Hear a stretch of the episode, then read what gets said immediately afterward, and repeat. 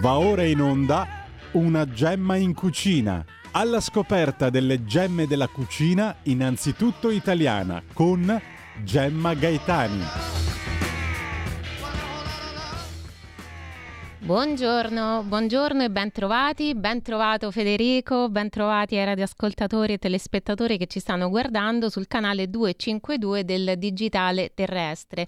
Oggi comincia la seconda stagione di Una gemma in cucina. La gemma sono io che conduco, è un piccolo gioco di parole basato sul fatto che gemma è il mio nome eh, e la cucina è il mondo della cucina in ogni senso, la nostra cucina casalinga, la cucina innanzitutto italiana italiana, ma non solo, anche la cucina non italiana, la cucina in senso geografico, ma anche storico, la storia storia e poi la storia odierna. Per esempio il momento della storia che stiamo vivendo adesso vede dialogare e spesso confliggere concetti come globalizzazione e sovranità, globalismo e sovranismo, tradizione e innovazione alimentare.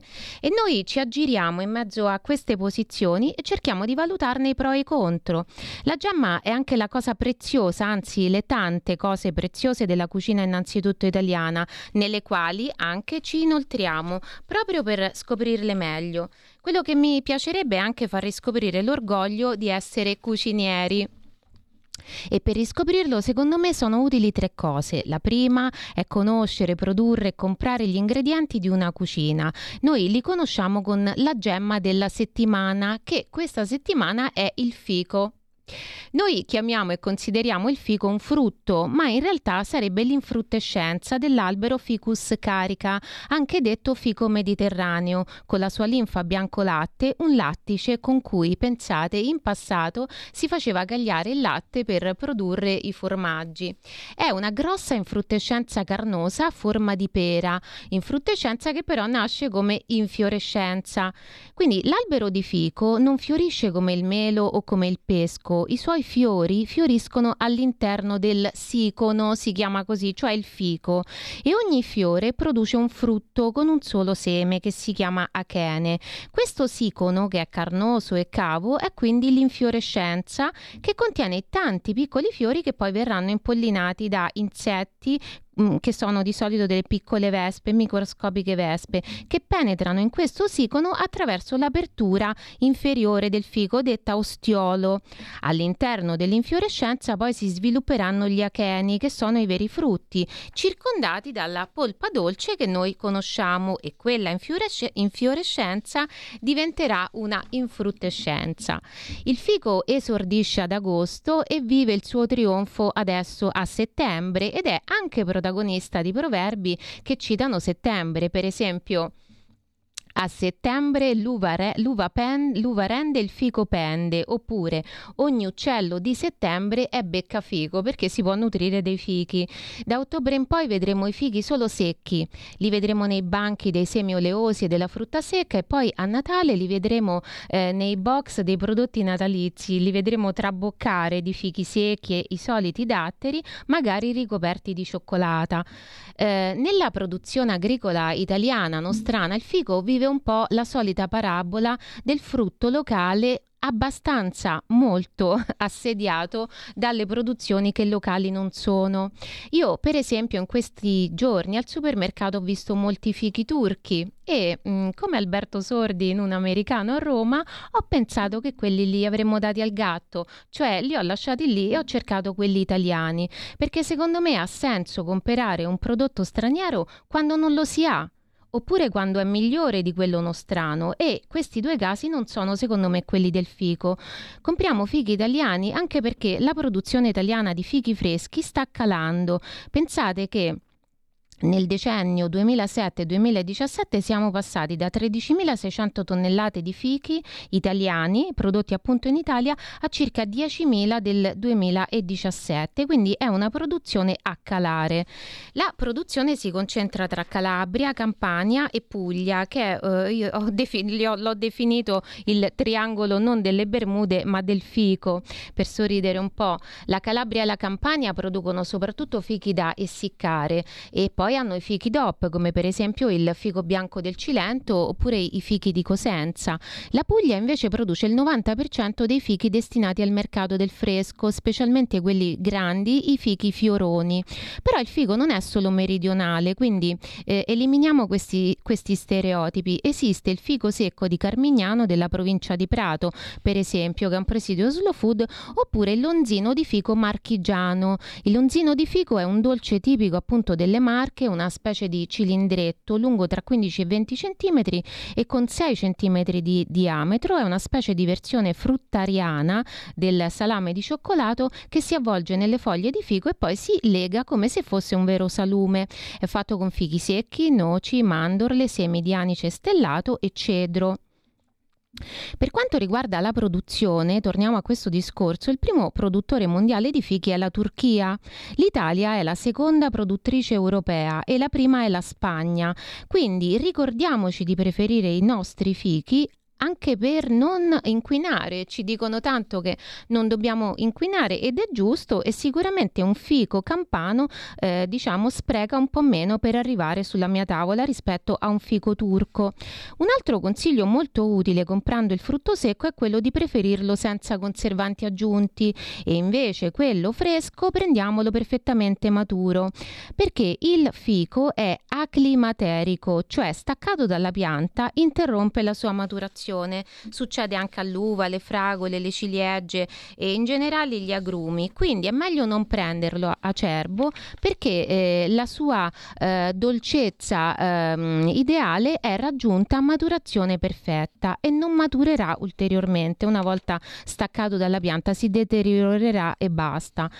Dicevamo dolcezza, il figo infatti è ricco di zuccheri naturali, circa l'11% è di zuccheri i suoi componenti, ma ha però meno calorie di uva o di man- dei mandarini, per esempio, ne ha circa 47 ogni 100 grammi, quindi tutti possiamo mandar- mangiarci qualche figo ogni tanto.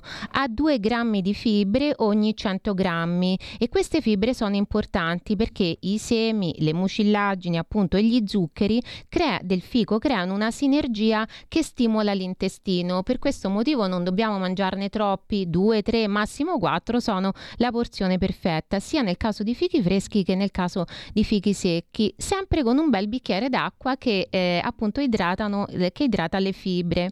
I fichi sono anche un'ottima merenda, saziano e danno immediatamente energia, sono ricchi di sali minerali, potassio, magnesio, ferro e rame e quindi ottimi rimineralizzanti e sono eh, buoni da mangiare sia durante l'estate sia adesso che praticamente ad agosto, ma anche adesso a settembre che sta finendo l'estate è finita praticamente perché ci danno sostegno nel cambio di stagione. Eh, I fichi poi apportano anche calcio e questo eh, li trasforma eh, in un alimento che difende il tessuto osseo, quindi sono adatti anche ai bambini e agli anziani. Eh, I bambini perché devono formare la propria struttura scheletrica e gli anziani devono proteggerla. E andrebbero però evitati o mangiati con eh, parsimonia da chi soffre di diverticolosi e diverticolite per via dei loro semini. Allora Federico, andiamo con la sigla del food art e il food art. Oggi vediamo e ascoltiamo un estratto da un bellissimo film, Nudo di donna, un film del 1981 con Nino Manfredi ed Eleonora Giorgi. Food art.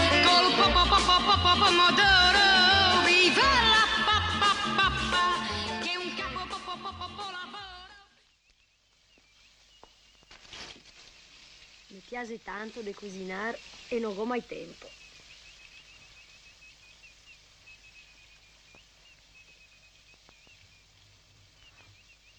Faccio subito, sa? Perché mi guarda così pensieroso? Eh? Pensa sempre a quella persona che mi insomiglia. E chi ha parlato di somiglianza? Eh, mi ha chiesto se ho una sorella gemella. Ah, sì. No, Anzi, non le somiglia per niente. Gli piace il pesce? Sì, moltissimo. Grazie. E la cipollina? La cipollina meno. Eh, ma senza la cipollina il pesce non sa di niente. Eh già, non avevo capito il doppio senso. Alla cipollina vuol dire... Ah, là, i bicchieri, bicchieri, bicchieri. Sei qua, sempre pronti. Prego. Eh, non ha resistito alla sua bellezza. Scoppiato. Ecco. Grazie. E mi faccia gli auguri. Ah, eh, eh, tanti auguri, Ridì. Grazie. Prego. Eh. Ah, sì.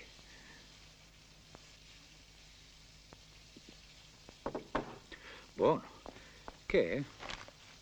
Bortolomeo. Per piacere. Ah, subito. Voilà. Grazie. Sarà che l'ha fatto lei, ma è proprio buono. Anche senza la cipollina. Un romano gentile. Non credevo che esisteva. Che faccio? Te devo ringraziare o mi devo offendere? O me devo offendere. Solo per vedermi. Te sei una persona fine, sa? Eh, addirittura, un signorino. Ma ciapa, mangia anche a te, se no mi viene il cagotto. No, grazie, devo ancora pranzare. eh. E il pesce è la cosa più buona. È vero? Per questo Gesù l'ha moltiplicato. Ecco, la rubrica Food Art, vi ricordo, riguarda la prima regola del cuciniere che vuole riscoprire l'orgoglio di essere tale e ci ricorda che food non è solo l'hashtag del cibo ostentato talvolta con una certa vanità su Instagram quando si va a mangiare fuori, ma è anche nobile, storico, oggetto di citazioni artistiche, quadri, romanzi, passando per le canzoni. Questo film del 1981 nasce da un soggetto di Paolo Levi e Nino Manfredi e Nino Manfredi è anche regista. La trama è semplice ma è molto bella. Sandro è un romano non raffinatissimo che è sposato con la bella Laura, veneziana e raffinatissima, e si sono trasferiti a Venezia dopo la morte del padre di Laura per portare avanti la libreria di famiglia. La differenza fra i due, evidente ora che Sandro non è nel suo ambiente ma in quello di Laura, nel suo territorio, diremo con un termine molto usato quando si parla di cibo, manda in crisi il desiderio di Sandro verso Laura, crisi che Sandro supera quando gli si presenta davanti apparentemente per caso Riri, che è una sosia di Laura ma senza pedigree, chiamiamolo così, cioè più popolare, che però in quel momento riesce ad entusiasmarlo anche da quel punto di vista più di Laura. Attenzione, l'attrice è sempre Eleonora Giorgi e nel film Sandro non capisce mai se Riri sia Laura che finge, che finge di essere un'altra per aiutarlo a superare la sua crisi, fornendo a Sandro quella parte che appunto le manca, oppure se sia una casuale vera sosia di Laura. Nella scena del primo incontro tra Sandro e Riri, Riri lo conquista preparando prelibatezze veneziane e chissà se come dice Riri a un certo punto eh, nella sua semplicità, in quella che potremmo definire un'esegesi biblica intuitiva, ecco, diciamo così, di fantasia, Gesù moltiplicò i pesci semplicemente perché i pesci sono buoni. Comunque questo doppio, Laura e Riri, ci porta anche a quello che sarà l'argomento di cui parleremo nella video intervista con Antonio Auricchio, di cui oggi vediamo la prima parte. Video intervista realizzata dopo l'assemblea annuale a Solatte. Antonio Auricchio, oltre che produttore del provolone Auricchio, è presidente del consorzio del Gorgonzola eh, DOP e presidente di Afidop, che è l'associazione dei formaggi italiani DOP e IGP. I formaggi, chiamiamoli così, con pedigree, proprio come Laura, ma per il presidente non c'è conflitto fra DOP, IGP e formaggi italiani che non hanno questo riconoscimento. Sono tutti buoni, ci dice, e sono tutti un grande orgoglio italiano, per quanto DOP e IGP vadano difesi. Come Sandro davanti a Laura e Riri, anche noi amiamo tutto il formaggio, sia col pedigree sia quello senza. Andiamo allora con la sigla della biblioteca di cucina. Adesso Federico, grazie. La biblioteca di cucina.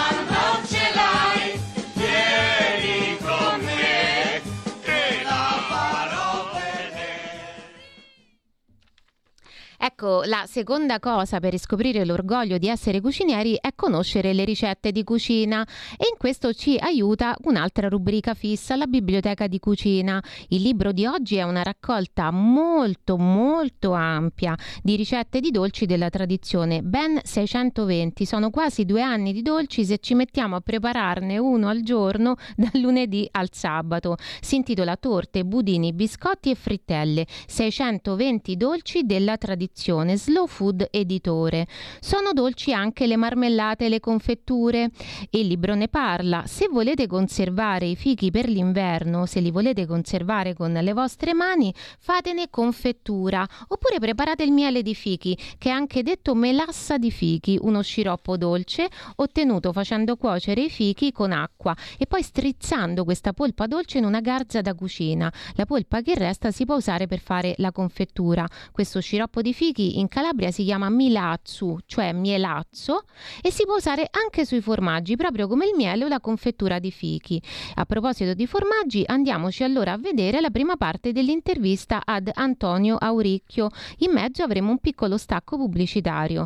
Perché la videointervista? Perché la terza regola per riscoprire l'orgoglio di essere cucinieri è cucinare e noi lo facciamo o con la videoricetta della settimana oppure con la videointervista come questa settimana, videointervista a cuochi, produttori, presidenti di consorzi perché a parlare di cucina e di cibo sia chi cucina e cibo li fa.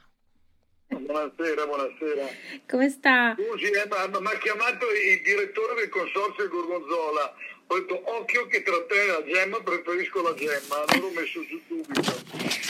Lei è simpaticissimo, guardi, io l'ho vista anche all'assemblea di Assolatte, veramente, veramente simpatico, le devo fare i complimenti. No, è troppo Veramente. gentile. E allora io dico sempre che tu puoi dire dei contenuti anche importanti, anche duri, ma in modo diverso, in modo che uno capisca e, e- e- col sorriso sul, sul- sul viso, perché non è che cambi dare un concetto sempre arrabbiato o noioso. Io poi non amo leggere, quindi cerco sempre di, di parlare a, diciamo così, a spanne, dato che un po' di esperienza in tutti questi anni l'ho accumulata.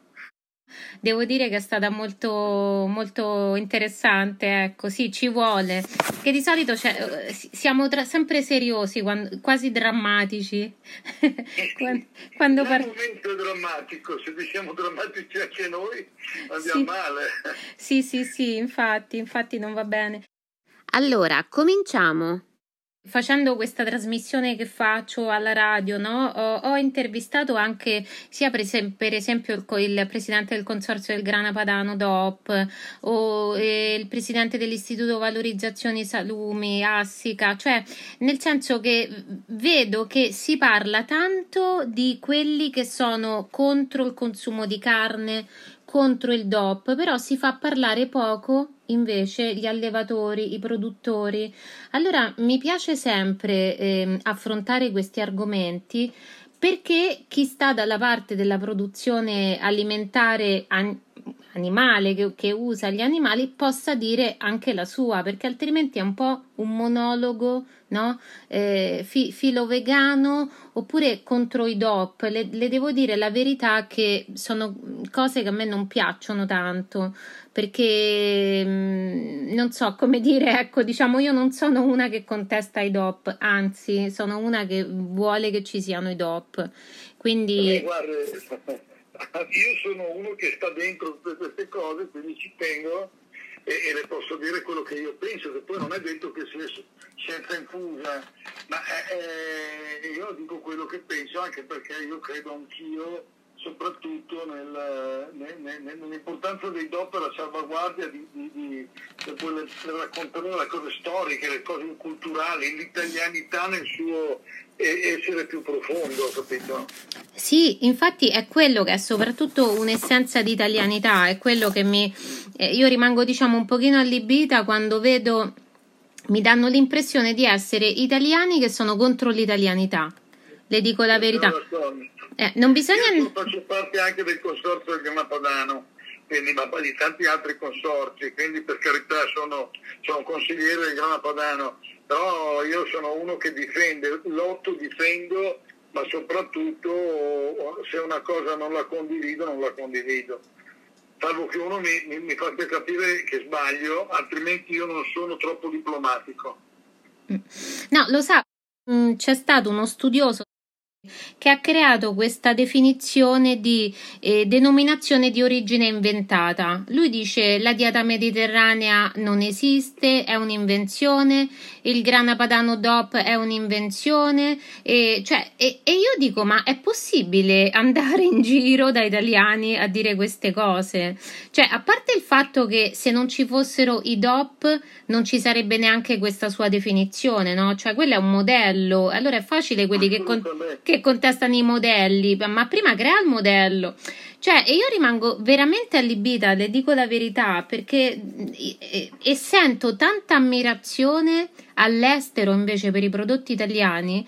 Cioè, ci sono stranieri che vengono in Italia a fare i corsi per imparare a fare la pasta, vanno anche in Sardegna, che hanno tipi di paste così particolari e noi che siamo qui e, ta- e italiani invece che sono qui che sono un po' ostili a, a, a, queste cose. Ecco le dico la verità che io rimango veramente così molto colpi- mo- allibita proprio. Ma io anch'io su questo discorso anch'io oltretutto il problema è nell'aspetto positivo che vuol dire che in Italia c'è una libertà totale, perché se uno dice queste fandonie, queste, se mi permette queste, queste cose, magari mh, apparentemente conoscitore di quello che è una vita di un prodotto o la vita di un settore così delicato, ma allo stesso tempo così importante come l'italiano, eh, nel, nel, settore proprio dei formaggi trovo, e del cibo, perché oggi il boom del Made in Italy, che la pizza è stata la nostra... Eh, della cometa, però a noi serve proprio di... Scusi, eh, c'era un'altra telefonata in arrivo. E, e, e, io sono allibito anch'io su queste cose. Sì, infatti, quindi perciò sono contenta di intervistarla proprio su questo, sull'importanza dei DOP. Quindi noi par- par- parliamo proprio di questo. Quindi io la consulto innanzitutto come presidente AFIDOP. E, e poi eh, Gorgonzola eh, per parlare appunto del fatto che, che il, la presidenza ritorna dopo un po' in, in terra lombarda. Quindi è, è, innanzitutto questo che mi. anche perché con l'assemblea, appunto, dall'assemblea di Assolatte è venuto fuori, cioè effettivamente noi siamo veramente. Eh, abbiamo tantissimi DOP, cioè è un primato anche a livello mondiale. Quindi pre- quello che siamo contestati, eh, cioè contestati eh, tutti ci invidiano questa cosa e, e, noi siamo bravi a fare una guerra fratricida perché proprio in Italia ci sono dei franchi tiratori che potrebbero anche non esserci. Eh sì, sì, infatti l'impressione è proprio questa. Allora, senta, comincio con la prima domanda.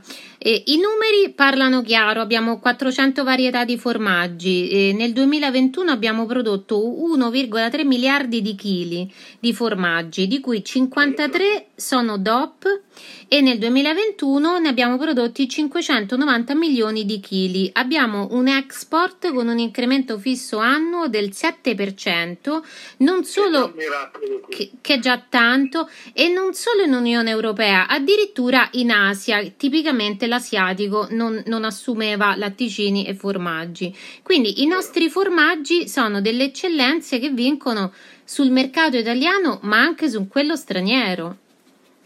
Ma direi che sull'italiano ci sarebbe ancora molto da fare perché io vedo che eh, oggi l'Italia è un po' più contratta pur, pur avendo dei numeri eh, buoni, io guardo a, anche a queste cose, quindi io sono molto, eh, mi concentro molto anche eh, per fare in modo che i grandi formaggi italiani, che abbiamo questa grande capacità di produrre dei formaggi che sono buoni, genuini, e dal punto di vista sanitario molto tranquilli, quindi eh, possono essere usati, intendo dire, dal bambino, dal, dalla persona adulta, ma anche da, dall'anziano, perché le due categorie, i bambini e gli anziani, sono quelle un pochettino più delicate, eppure noi siamo dei rompiscatole sulla qualità, proprio adesso io ho dei signori della TS, dell'Asia, mm, che si voglia, e io apro sempre molto volentieri le porte per far vedere che uno è collaborativo. Ma il discorso più importante è che noi abbiamo questa genialità, l'Italia è così stretta e lunga, che ha tante eccellenze che dimostrano la genialità dell'uomo nel produrre formaggi tanto diversi, dal grana al parmigiano, al, furma, al, al gorgonzola, alla mozzarella di bufala, cioè, ai pecorini, abbiamo delle che però dimostrano l'importanza del territorio, l'importanza culturale, l'importanza, io dico sempre, storica.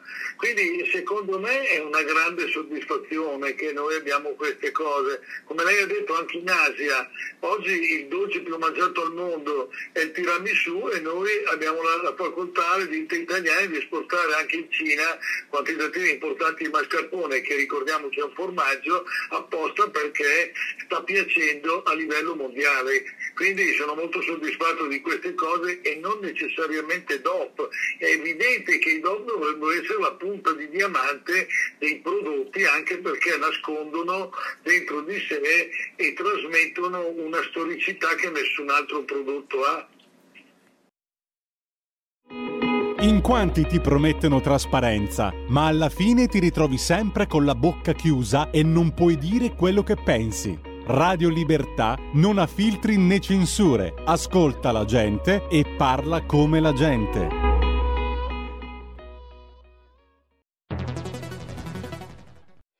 C'è chi te la racconta sbagliata e chi te la racconta male. C'è chi te la racconta tagliata e chi te la racconta al contrario e chi non te la racconta affatto.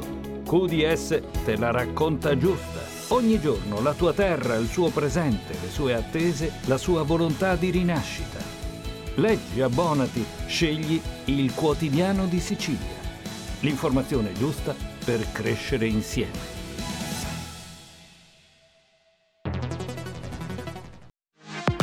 La tua radio è ascoltabile anche con la televisione in digitale. Sul telecomando della televisione digitale o del tuo ricevitore digitale puoi scegliere se vedere la TV o ascoltare la radio. Risintonizza i canali radio e troverai anche Radio Libertà, canale 252.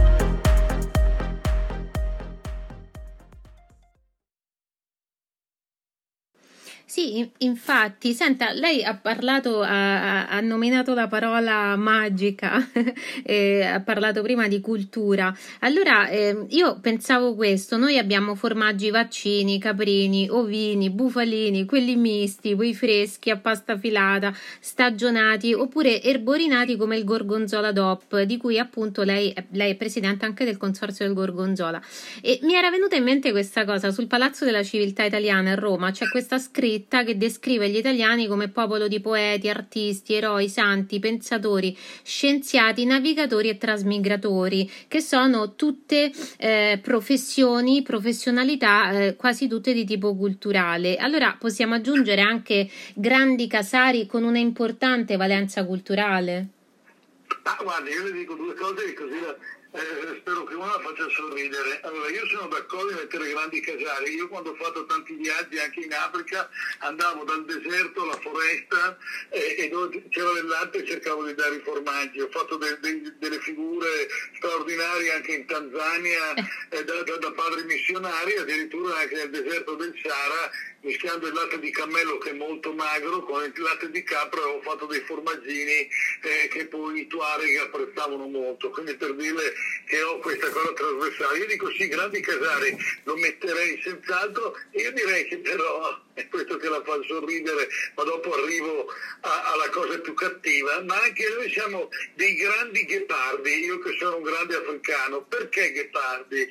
Perché il ghepardo è l'animale che è, è velocissimo, prende la preda ma non la sa difendere, quindi questo si lega perfettamente alla grandezza dei nostri casari, che io chiamo maestri casari, ma alla scelleratezza probabilmente e dico sempre per colpa nostra, non sappiamo difendere i prodotti, altrimenti il termine parmesan non ci porterebbe via eh, de- de- delle quote di mercato. Io ero negli Stati Uniti, poi dirò che idea ho come Afidop e io mi sono visto che molti caseifici eh, americani, Nord America, producono gorgonzola perché non è stato brevettato, quindi per colpa nostra il termine gorgonzola, producono romano, non pecorino romano, ma romano in Wisconsin fatto con latte eh, eh, americano, ho visto la fontina, ho visto, io che sono nato da, da provolone, ho visto il provolone addirittura scritto in certi modi pravolone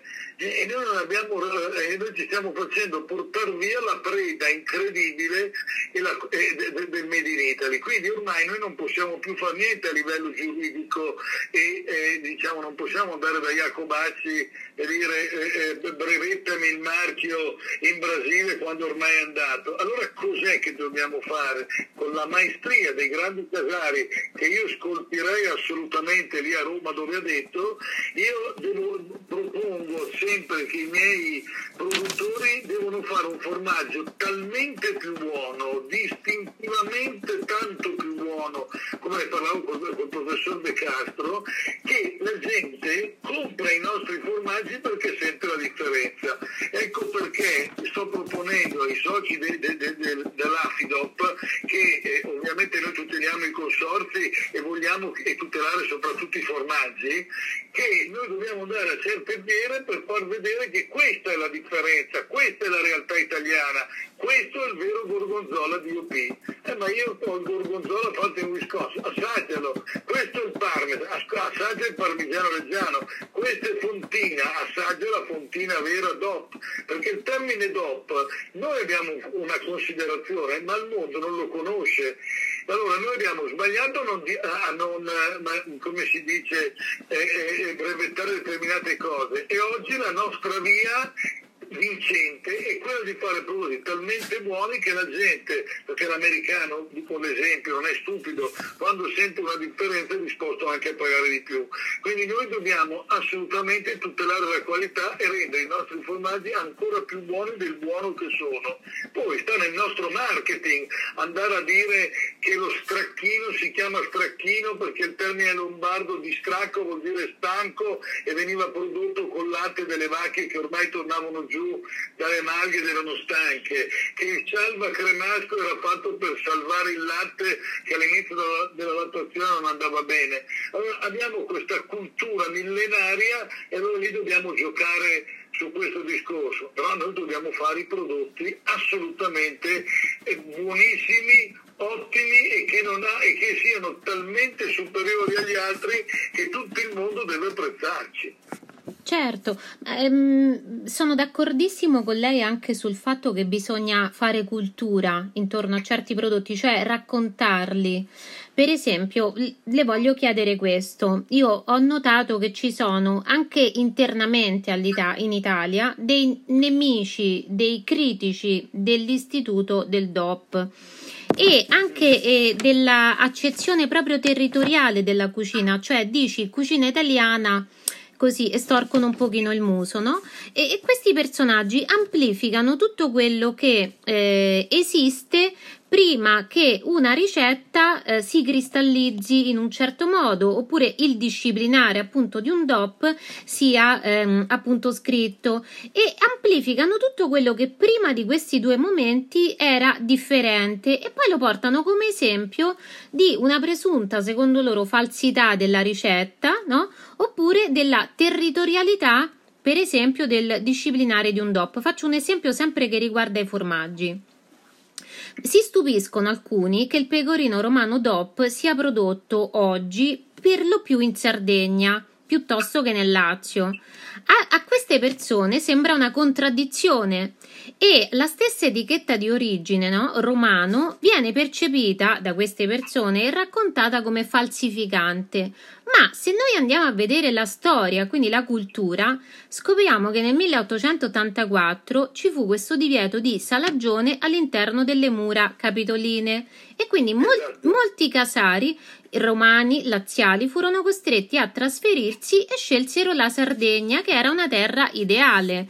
E addirittura in poco tempo la produzione del pecorino romano scalzò quella del fiore sardo pastorale Verissimo. Allora, la DOP viene istituita nel 2001 e all'inizio il disciplinare aveva la doppia dicitura, cioè si poteva produrre pecorino romano DOP genuino e poi pecorino sardo romano, quindi addirittura avevano incluso questa, eh, questo collegamento fra la Sardegna e Roma. Poi, siccome nel tempo, vabbè, lei lo saprà meglio di me, i produttori romani sono diminuiti, allora si è abolita questa distinzione e adesso si, si chiama solo pecorino romano del Lazio.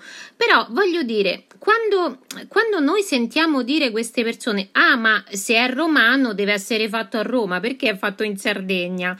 Cioè, come possiamo fare a far capire, a divulgare questa, questa consapevolezza, cioè che la cultura è qualcosa in movimento e il movimento può essere sia storico sia geografico, ma una ricetta oppure un disciplinare non escludono queste cose, ma anzi le hanno accolte. Mi- come mi sembra proprio evidente, magistrale il caso del pecorino romano che può essere fatto anche in Sardegna, perché questo replica quella connessione che c'è già stata nella storia tra Sardegna e Lazio. E io sono d'accordo, guarda, quello che dice eh, lo, lo- lo sottoscrivo. E oltretutto io quando parlo anche a livelli istituzionali per tagliare la testa al toro e fare in modo che qualche franco tiratore, per non dire una parolaccia, smetta di parlare, io lo chiamo il pecorino dei romani, perché il pecorino era stato fatto dai romani nel periodo romano perché le legioni che si muovevano sudavano sotto la corazza e avevano bisogno di un sostentamento con del sale. Ecco perché era così salato, perché sudando c'era bisogno di sale. Quindi io bypasso tutto e dico pecorino dei romani, che poi giustamente si faccia in Sardegna e, e adesso maggi- la maggioranza e la maggior parte del pecorino che è fatto in Sardegna, la sede del consorzio del pecorino romano è in Sardegna, io lo posso testimoniare, io ho comprato un'azienda che è leader mondiale nella produzione pecorino romano, si chiama Locatelli, e, e- e- e- e lo producevo sia a Roma, a- per la precisione a Cisterna di Latino,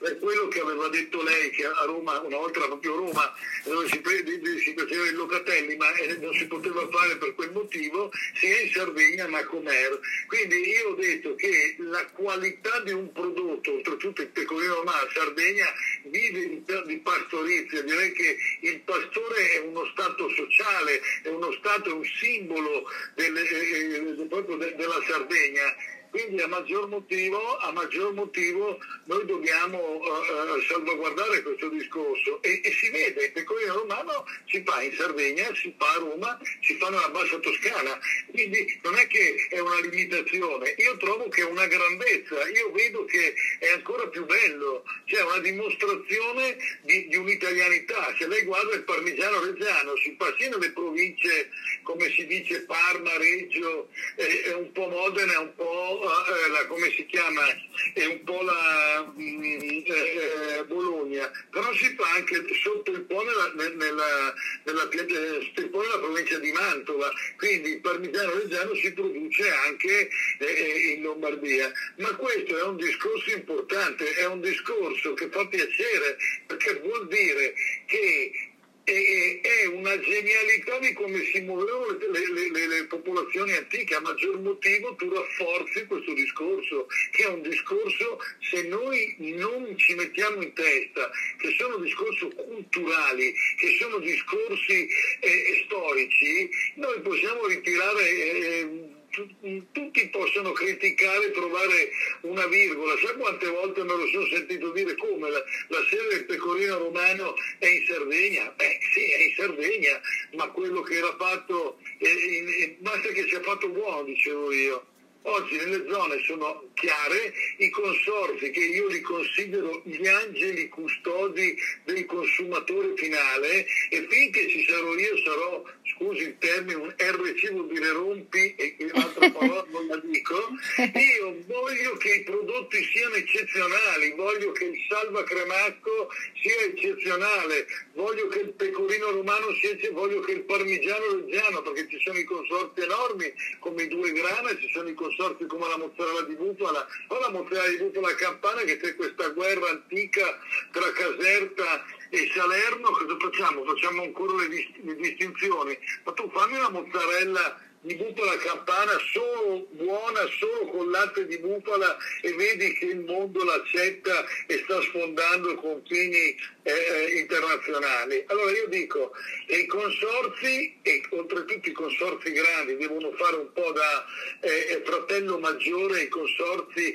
che sono più piccoli, ma che questo non implica che non si facciano delle cornie, la casciotta di Urbino, grandissimo formaggio, lo stracchino tump, che vuol dire stracchino tondo fatto nell'alta valle eh, eh, del Taneggio, a delle tome eh, piemontesi. Noi abbiamo una spaccettatura talmente vasta di prodotti che un po' sono sono delle tome, ma tu fai la toma ma non, al nord, in Piemonte, non puoi farla in Sardegna o, in Lazio. Quindi abbiamo queste forme di cultura che hanno fatto sì che uno producesse il taleggio, il montasio, l'asiago, il piave che è un formaggio che sta di aria di Dolomiti, la, la fontina, grandissimo formaggio, ne parlavo l'altro giorno con Massobrio che ci siamo trovati a vedere le, le, le, le fontine di, dal peggio, ma sono delle cornie pazzesche, l'unico nostro, diciamo, l'unico errore è che noi dobbiamo essere molto più uniti e far capire cosa vuol dire esportare,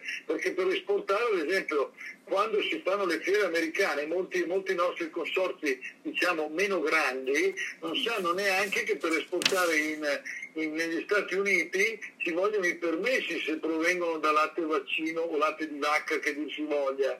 E allora queste cose qui bisogna insegnarle, perché l'americano mangia tutto, però noi dobbiamo insegnare le cose. Poi certi prodotti meno conosciuti dobbiamo anche insegnare come farli, come consumarli, come mangiarli, come apprezzarli, come eh, eh, fare un discorso eh, di, di, di assaggio magari con un altro prodotto, come metterli sulla pasta piuttosto che su una pietanza, piuttosto che su un'insalata. Quindi noi stiamo facendo questi discorsi e secondo me, e, e, e lo ripeto, i consorti che sono gli angeli custodi non solo dei formaggi ma soprattutto dei consumatori finali non solo italiani ma anche del mondo hanno un'importanza secondo me strategica importantissima.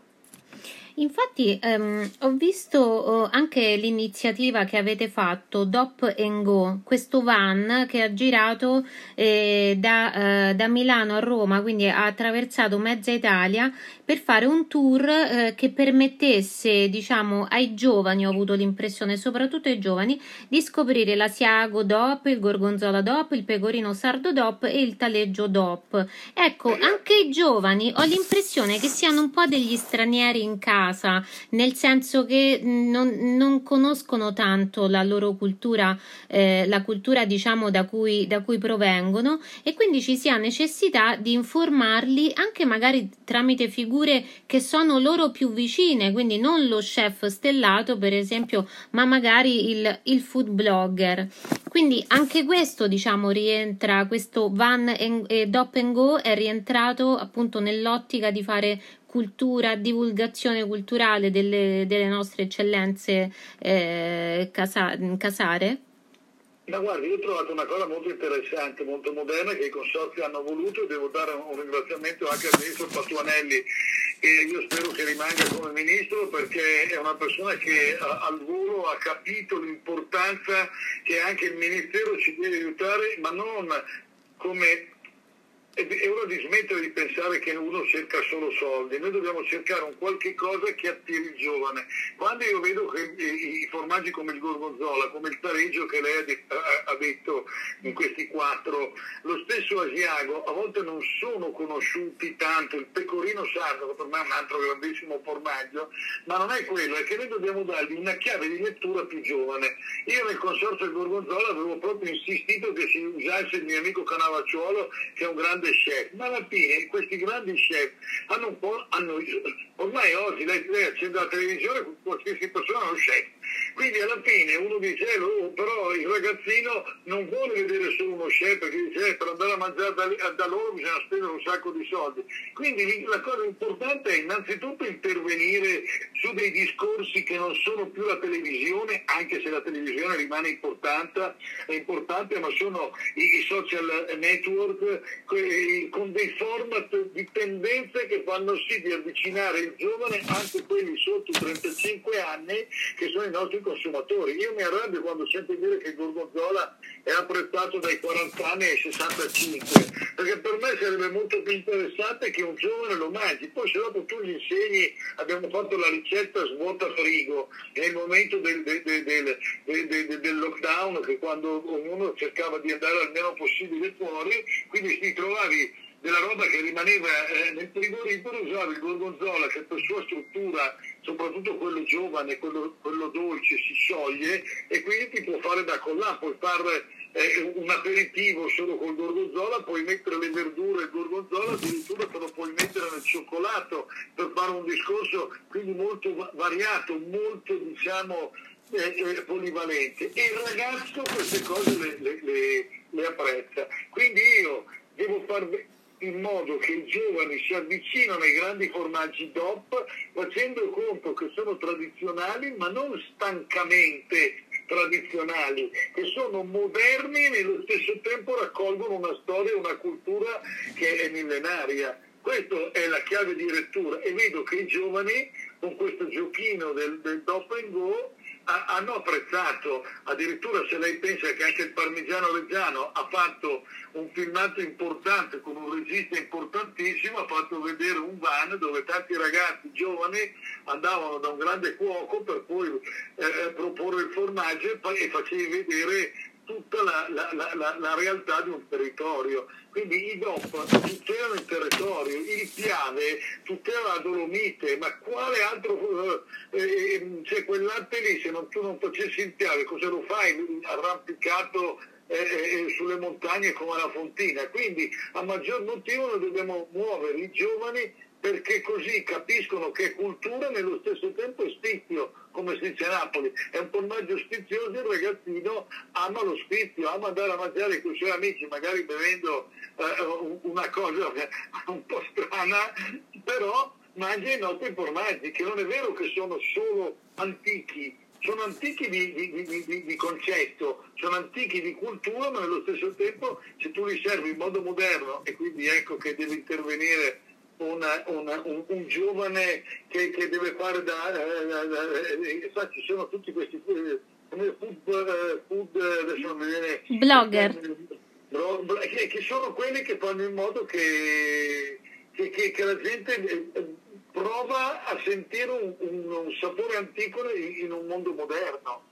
Io vedo che, io ero molto amico del, del come si chiama quell'altra quella bravissima cremonese eh, che ha sposato un cantante Fedez. Ecco, io ero amicissimo del padre. Quando ah, le vedevo chi... bambine non immaginavo che diventassero così brave a proporre tutto. Vede, oggi il mondo va girato in quest'altro modo. La, eh, Chiara Ferragni, sì. Bravissima, Chiara Ferragni, io ero molto amico di Marco Ferragni, giocava a calcio con me, eravamo proprio amici. Io le vedevo da bambine e pensi Pensi che genialità ha avuto questa ragazza che ha usato l'intelligenza e l'intelletto per fare in modo che, che, che possa eh, diciamo, sponsorizzare qualsiasi tipo di prodotto. Ecco perché secondo me dobbiamo giocare in una chiave moderna su un prodotto antico e che naturalmente la DOP non deve essere come un manto antico, deve proteggere le tradizioni e le ricette per produrre, ma nello stesso tempo deve essere moderno anche una DOP. Io mi rifiuto di sentirmi dire che la DOP è vecchia. La DOP è una, protegge la genialità dell'uomo antica, ma nello stesso tempo si adegua ai tempi moderni. Eccoci, eh, abbiamo visto la prima parte eh, e ascoltato la prima parte dell'intervista a Antonio Auricchio, presidente Afidop. Noi vedremo la seconda parte altrettanto interessante, l'ascolteremo sabato prossimo. Eh, io sono rientrata innanzitutto per salutarvi, ma anche per dirvi che eh, prima non vi consigliavo a caso di fare confettura eh, di fichi che ancora troviamo, diciamo, per un pochino al supermercato, né vi dico a caso che la prima regola risco- le regole eh, per riscoprire l'orgoglio di essere cucinieri contemplano anche il cucinare perché io lo faccio. Quindi abbiamo preparato la nostra confettura di eh, fichi, è semplicissimo, vi basta eh, sbucciare un chilo di fichi dopo averli lavati, li fate a pezzettini con 750 grammi di zucchero e con un limone con la buccia edibile, mi raccomando, anch'esso a pezzetti. Mettete a macerare 12 ore, potete anche vedere le foto della sequenza eh, dietro di me, mettete tutto a macerare 12 ore. Poi poi cuocete per circa 30-45 minuti, vedrete che la confettura è pronta quando prendendola con il cucchiaio, voi la prendete, mettete il cucchiaio in verticale, quando vedete che la confettura scivola sul cucchiaio ma lentamente, allora vuol dire che è pronta. A quel punto la metterete dentro i barattoli sterilizzati, li capovolgerete per far fare il sottovuoto, li lasciate appunto così fi- anche fino al giorno dopo, si devono freddare in tutta tranquillità il giorno dopo li eh, rigirateli, potete conservare un pochino oppure potete mangiare subito la vostra confettura di fichi. C'è una differenza fra il barattolo sterilizzato e il, ehm, per ottenere appunto il sottovuoto oppure il sottovuoto che si ottiene pastorizzando poi quel barattolo per quanto sia stato già sterilizzato. Fare le confetture e le marmellate non è facilissimo, infatti in futuro dedicheremo una video ricetta proprio a questo, però intanto vi volevo dire eh, approfittate, comprate comprate fichi italiani, magari questo weekend preparatevi proprio almeno un barattolino della vostra confettura di fichi. Eh, io vi ringrazio per averci seguito. Come vedete poi dalla foto alle mie spalle la confettura di fichi si presta diciamo ad arricchire qualunque fetta di, di pane o di, di, pane dolce. E poi quale orgoglio maggiore di eh, quello appunto di averla fatta con le proprie mani. Io vi ringrazio, vi do appuntamento a sabato prossimo. Grazie Federico e buon fine settimana. Ciao! Avete ascoltato una gemma in cucina.